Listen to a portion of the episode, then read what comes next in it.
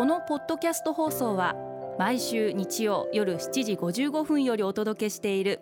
毎日に夢中感動プロデューサー小林翔一を再編集した特別版です。放送で収まりきらなかったアルビオン社長小林翔一さんが大切にしている感動のポイントをどうぞお楽しみください。アルビオンの小林翔一です。準備と応用って最強の組み合わせじゃないですか？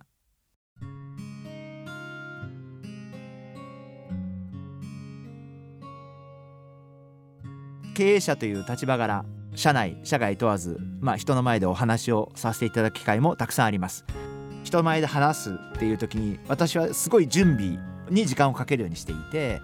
そこで気をつけなければいけないことはどんなに熱く喋っても相手が覚えてないとか何言ってるか分かんないとかだと本当に話にならないんでやっぱり伝わることが大事。理解してもらうことが大事なことなんでポイントがあまりにも多すぎるとすごい結局ボケて何が言いたい何を話したいか何を話し合いたいか分かんなくなってしまうんで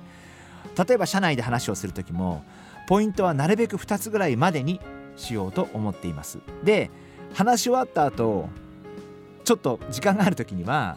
会社のメンバーに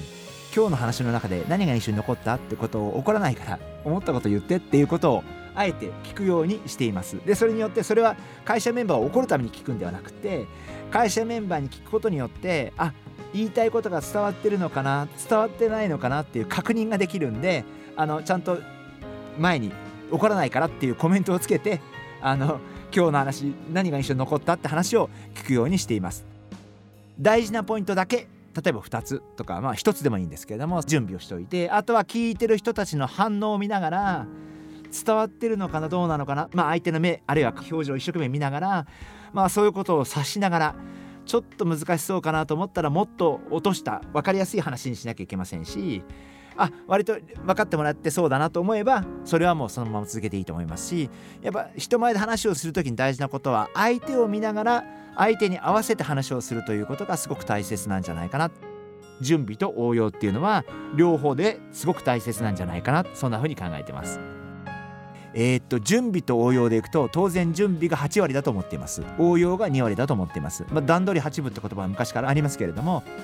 準備するってことはそれだけ自分にこうフレキシビリティというか幅があるということなんであとは相手の方々に合わせてその中で絞り込んでいく。その中でピント合わせていくってことになりますんであの準備と応用では明らかに準備がすごく大切だと思っています。リスナーの皆様もしっかり準備することによってそれがすごく結果としていい応用いいお仕事につながっていきますんでぜひしっかりと準備をするように頑張ってください。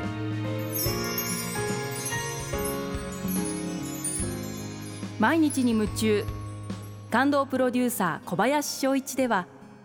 あなたからの仕事のお悩みを受け付けています。番組ホームページにあるメッセージフォームから送ってください。お送りいただいた方の中から抽選でアルビオン化粧品のロングセラー化粧水。薬用スキンコンディショナーエッセンシャルとソープをセットでプレゼントいたします。